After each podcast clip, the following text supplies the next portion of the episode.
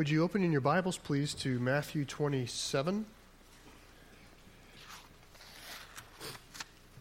Matthew 27, verse 57. And if you are using one of the Bibles in the seats, it's page 711. I'll say, if you're a guest here and you don't have a Bible, uh, please accept one of the Bibles in the seats as a gift. And pick a good one. Some of them are a little ratty. You know, sometimes kids get their hands on them. Write more scripture than is necessary.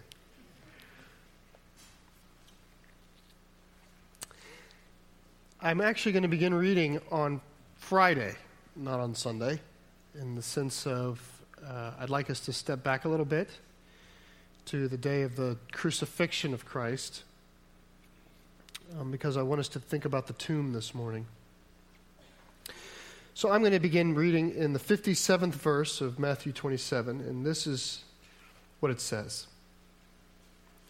When it was evening, there came a rich man from Arimathea named Joseph, who also was a disciple of Jesus.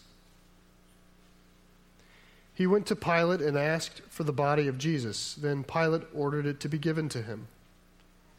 And Joseph took the body and wrapped it in a clean linen shroud and laid it in his own new tomb, which he had cut in the rock.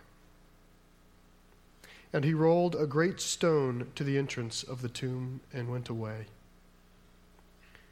Mary Magdalene and the other Mary were there, sitting opposite the tomb.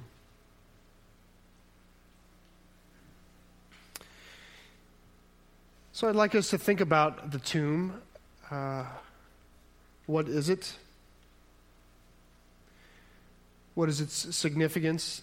At the end of the day, a tomb is a hole in the ground in which we ultimately place something of no value.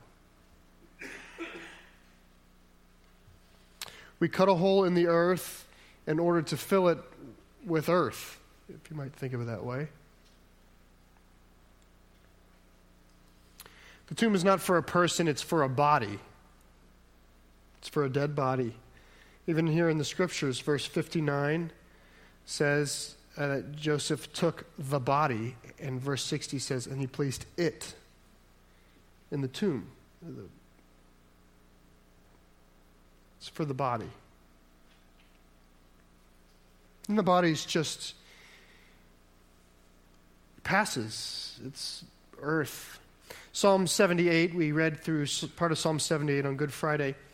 This is what the 39th verse says. It says of God, He remembers they were but flesh, a wind that passes and does not come again. The 103rd Psalm is often used in the liturgy of a funeral.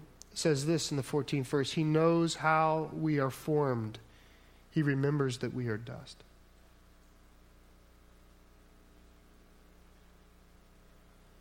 A tomb is a hole in the earth in which we place things that ultimately decay to earth. Now, on occasion, uh, on the body, there might be a ring of value or some piece of jewelry that we would call valuable. But the ring on the finger is not the reason for the tomb, it's for the body. And the body is no longer of any value, its value has expired.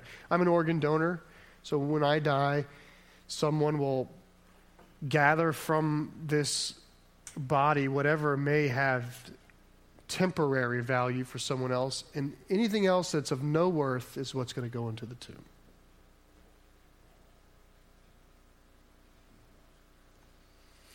The tomb expresses honor. It doesn't protect a thing of value. If it protected a thing of value, it would be called a vault, but it's a tomb. You might say that a tomb houses death. Now, we won't stay sad for very long, so stick with me here. I just want us to think about what the tomb is. Let me add another thought to this. This house of death is not designed like a normal house. There's no fire exit in the tomb. There are no door handles on the inside or doorknobs. Because the tomb is permanent. It's your permanent home. Nobody builds a tomb with resale value in mind. It's permanent, it's inescapably permanent. There's no coming back. That's how we view it. People don't visit gravesides with the hopeful expectation of coming to something that's changed. If you were to visit the graveside of a loved one and, and the ground had been disturbed, you would react with alarm, not with hopeful expectation. You would think that someone was trying to dig up the grave, not the other way around. It's permanent and it's inescapable. And here's one last thought. In addition to being a permanent place of death, the tomb is inevitable. It is our final stop in this life, our terminus. We're all headed there. It's inevitable. The rich, the smart, the healthy, the virtuous, the wise, doesn't matter. It's going to happen. You might, by great exertion, extend your life by, in the balance of things, a breath, maybe, a moment. The grand scheme of things, some people could spend significant portions of their life trying to postpone the inevitable. And even then, sometimes it doesn't work. You could get hit by a car.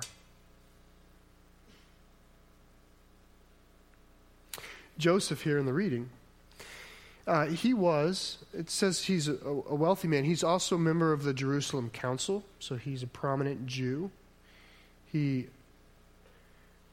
uh, clearly is well to do, prominent, good, perceived as righteous, respected by Pilate, or at least acknowledged by Pilate.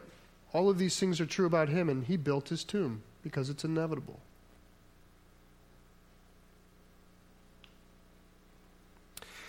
This is the message of the tomb. It is inevitable and permanent separation from life. That is Joseph's tomb on Friday. A dead body placed in it, sealed shut, guarded by outsiders. That's Friday. Let's read about Sunday, chapter 28.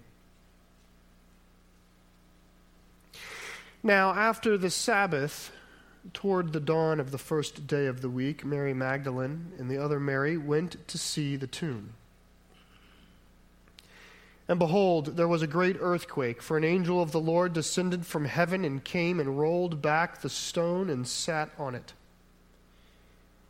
His appearance was like lightning and his clothing was white as snow.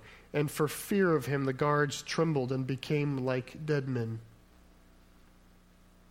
But the angel said to the women, Do not be afraid.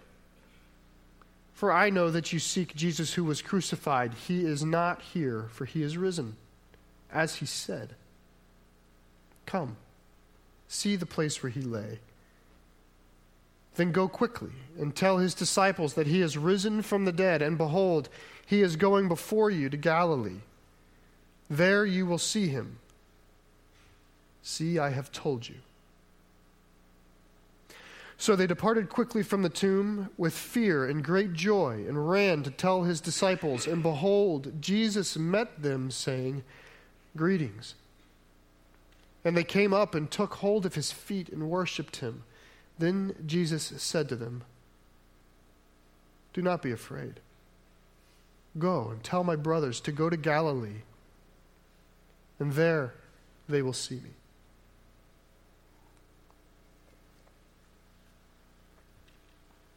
This Friday tomb, this inescapable place of death and decay, on Sunday for Christ has become a place of glory, has become a place of life. Very, very different. There's in meditating on this Easter, I've, I've been meditating around the tomb because on the Friday the tomb is empty and on Sunday the tomb is empty. And yet the emptiness is so different. The Friday emptiness is so different from the Sunday emptiness.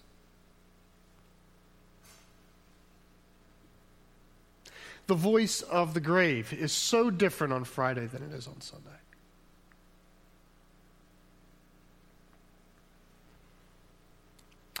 Now, this is the high point of the Christian story. And I wanted to ask this morning just what do we make of the story? I wanted to be thoughtful about how, how people think of the story. This column of the text on your page. I mean, the resurrection is certainly marvelous. It is certainly a marvelous miracle or a marvelous act, but if I guess if you can say this, can you say, well, that's all it is? It's just marvelous? I mean, it's clear that it happened, but it's not clear from this column of text what's significant about it, the meaning behind it. I mean, others have been raised from the dead in the Bible, both in the New Testament and the Old Testament. Lazarus was raised from the dead. Elijah raised someone from the dead.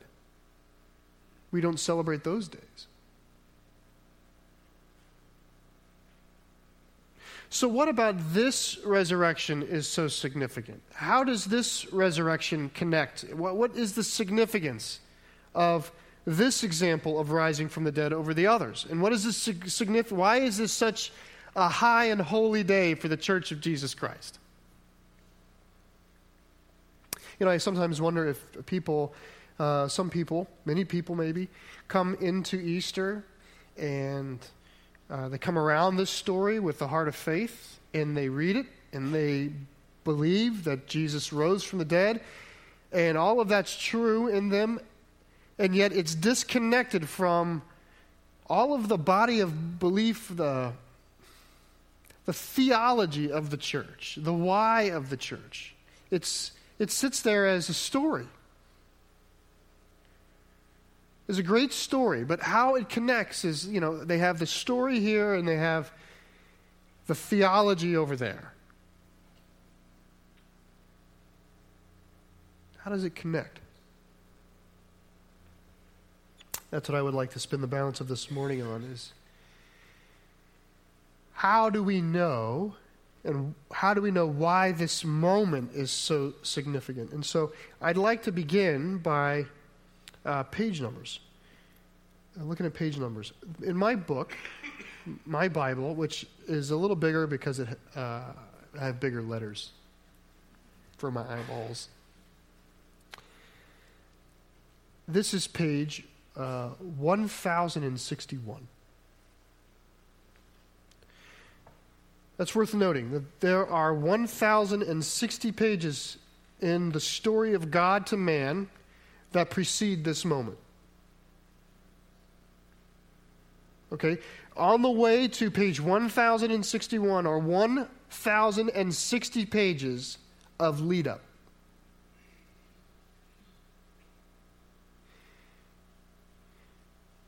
Understanding this moment is understanding the lead up.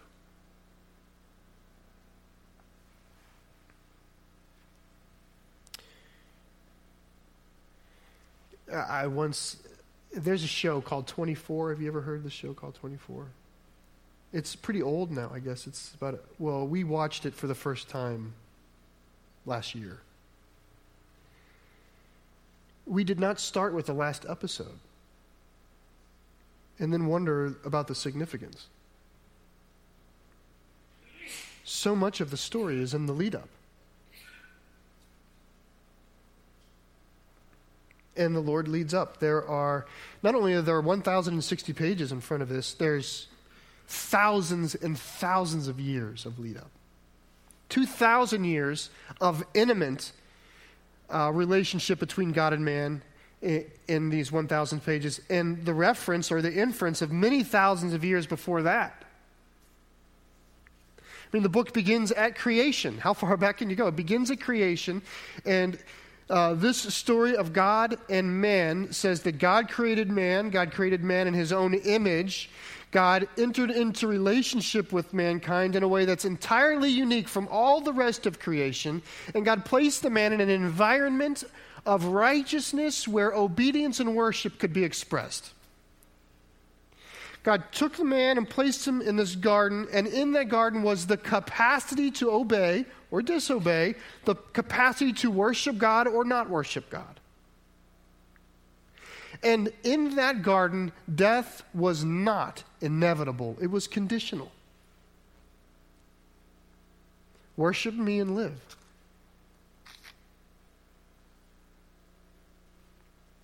the condition was disobedience was connected to the tomb. If you refuse to obey, the tomb will become inevitable. And we know that's what happened. The mankind disobeyed, and for that disobedience, they received death. And even then, and this is pages one, two, and three. Even then, in the very beginning, right at the fall, there is the faintest expression from God of a hope. This faint expression in the third chapter of Genesis that God will one day crush death entirely. It shows up the only reason I can even say it this way is because I know the whole story.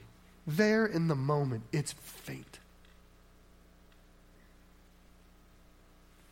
And then, from that page, for about the next 20 pages, 15 or 20 pages, the Lord goes on to describe in the story the nature of our humanness and our proclivity to propagate sin and to propagate death. So the very next story is a story of a brother who murders another brother. And like a ball rolling down a hill, and just a few chapters later, you're at this position where the earth is so wicked that God's going to start over with a flood. We propagate the tomb. When we sin, we hurt others, and when we are hurt, we do harm out of our own hurt. It's a vicious cycle. We are simultaneously victim and violent. By page 25 in this book, this is made clear. And then something happens. God engages with mankind in a really special way, in a very, very personal way. He begins to act with individuals, and concepts and themes and promises start to rise up that have really big implications. God says to Abraham, this, I want to bless you and I want to bless the world through you. This phrase blessing comes up. And then, not too, too many pages later, there's a, a, this theme of salvation that comes up with Moses in the book of Exodus. This, this rises out this theme of salvation. And then you get a theme of fellowship that comes out of the scripture of God wanting to be with man, deciding to dwell with man. And then, not too long after there, in chapters only, you get this entirely new theme of preservation. God wants to instruct mankind so that this relationship can be preserved. These, these themes, blessing and salvation and fellowship and preservation, all by, the, by page 100, they exist in full in this story of God to man. And they exist in very, oddly enough, in very clear and simple ways.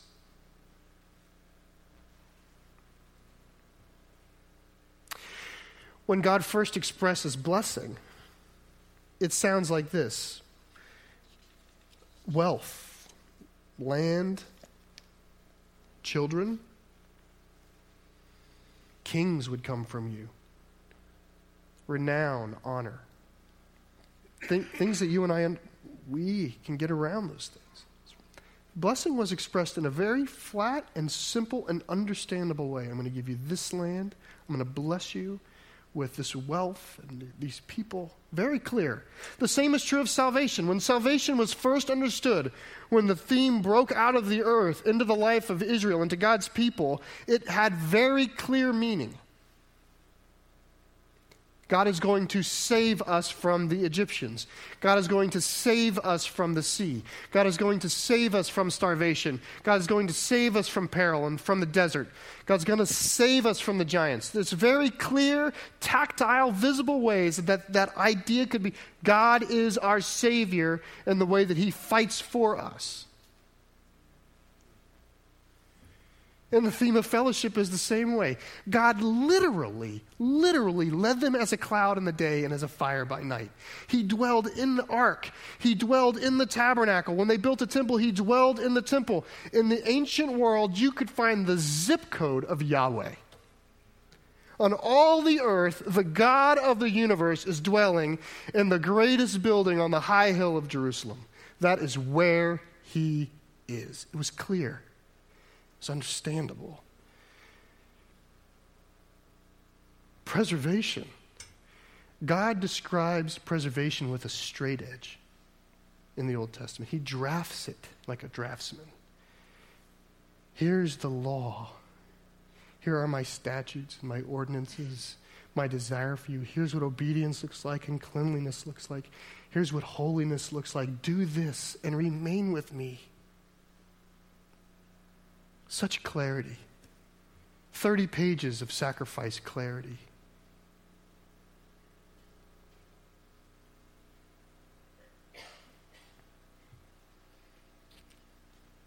Then it got mysterious. By the way, I'm at page 225 in my book. By 225, all of this is made clear. End of Deuteronomy. But then something happened. Israel started to live life out with God and things started to go wrong. And as things were going wrong, eh, the Lord was getting his hands dirty with the people. And as the more and more and deeply he was speaking, and the more things were happening, mystery rose out of these ideas. I don't mean confusion, I mean mystery. The sense that when God says blessing, I think he means more than what I understand. That starts to rise out of the scriptures. When God says salvation, why does he connect it to a person? When God speaks of an eternal kingdom, why does he talk about a never ending king? Do you hear the mystery in that? When God speaks of fellowship, why is he not talking? Why, why, has he, through the same prophet, described his leaving of the temple and through the same prophet describing his habitation in our heart?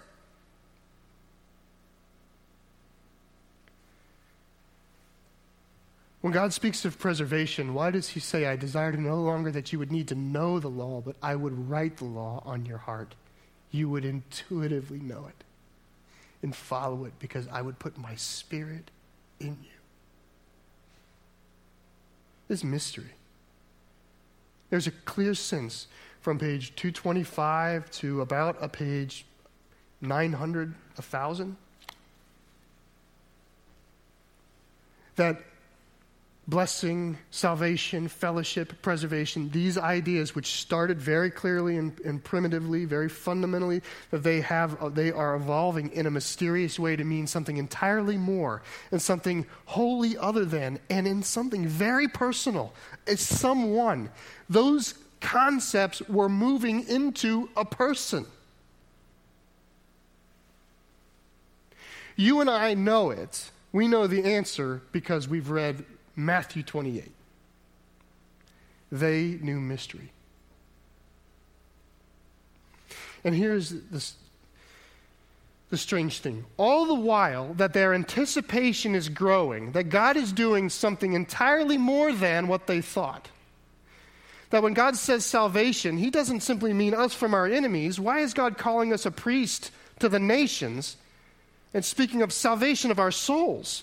While he's doing something entirely more than what they initially, as that anticipation's growing, the historic relevance of Israel is waning.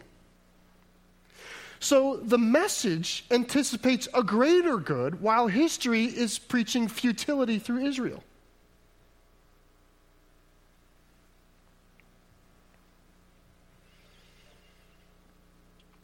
I mean, Israel does not grow stronger, it grows insignificantly weak.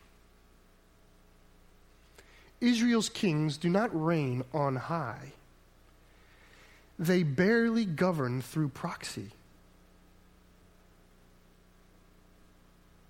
The temple's destroyed. Think of the fellowship of God. The temple's destroyed, and then it's barely rebuilt, and then it's knocked down again, and at last it's rebuilt by a king that is a pagan and a God hater. And the law, the law is forgotten and then it's remembered in turmoil. The Jews cannot even agree on what the law says. And in this futility, Jesus breaks out. That's what this is. This is the futility where the anticipation, this mysterious anticipation of what God is going to do for them and through them and through a person, Jesus breaks through this in the midst their historic futility.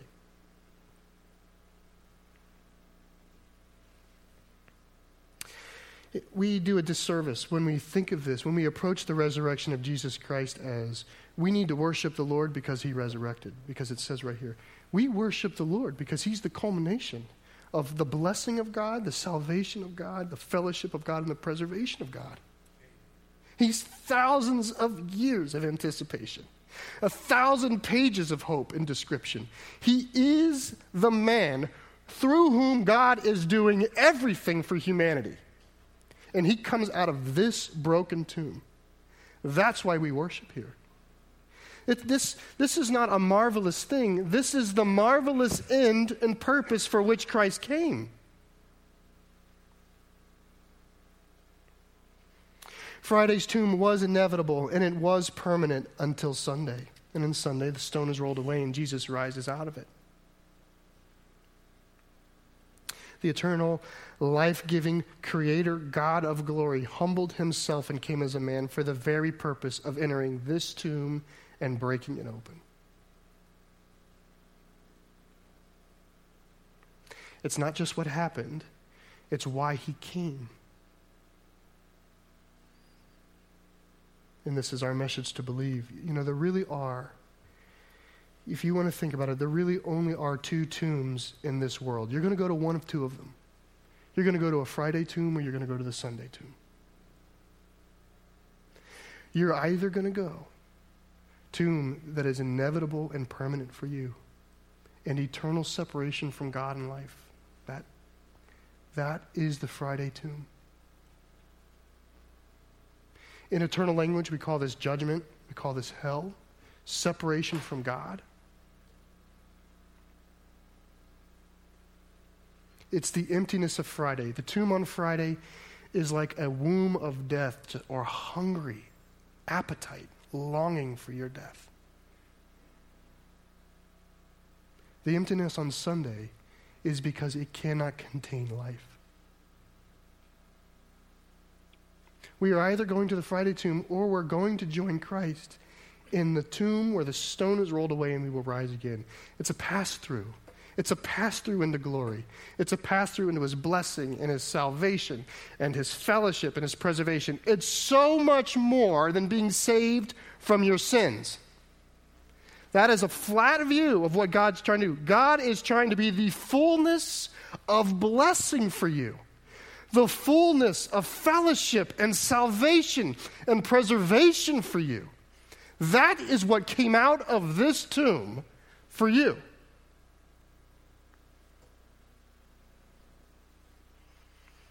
Victorious life eternal, union with God. God is for us in his blessing. God will never leave us in his fellowship. He'll give us his spirit so that he will never leave us or forsake us, but always remain with us until his own son comes again to gather us up so that we be united eternally with him. Preserved by the teachings of his spirit and the conscience that is left in us to guide us in truth and life. This is for us. It's not just about being good, it's about being His. And you're going to come to one of these two tombs.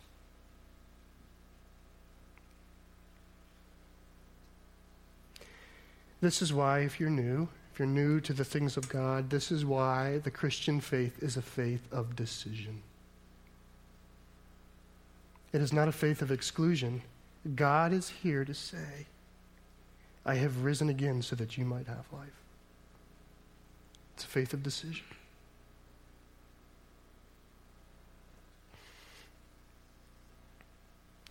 Paul writes in Ephesians 3 he blesses us with a blessing that God might do what he says this exceedingly more than what we could ask or imagine.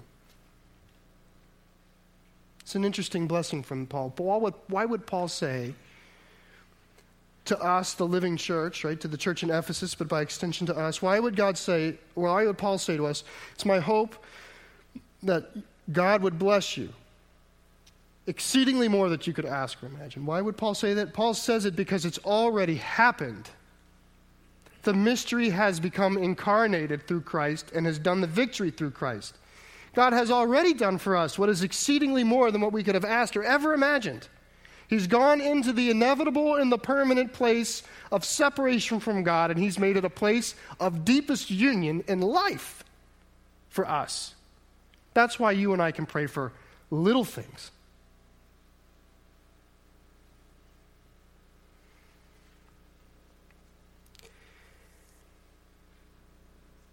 Which tomb will you be buried in? It really is the only decision that matters. The permanent, inevitable place of death, or the fullness of the blessing, salvation, fellowship, and preservation of God. That's what's here in Matthew 28. Let's pray. Lord, we come to you now. Father, uh, those of us who are in Christ, in faith, Lord, we're here now to be humbled once again by the fact that you have done the work. And we receive it, Lord. We receive it, and through it, you call us to greater living, to fuller life in you. Help us to long for that, Lord. I pray against, Lord, uh, the flatness of be- simply believing in Jesus to get forgiven, Lord. Help us to follow Jesus to be full.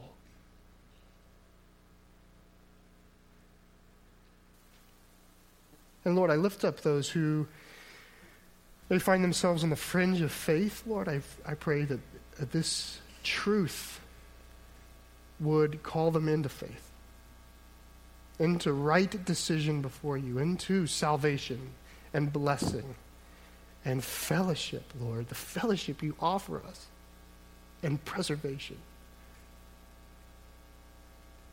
And Father, if there's someone here who sits on the edge of curious, why do those people think the way they do? May they, may they see it here. May they see it here, Lord, and may they see it lived out consistently in our life. Lord, and I even lift up this morning the cynic I ask, Father, in your power to move the cynical attitude in the heart, at least towards curiosity. But you can do exceedingly more than that. You can do exceedingly more with us.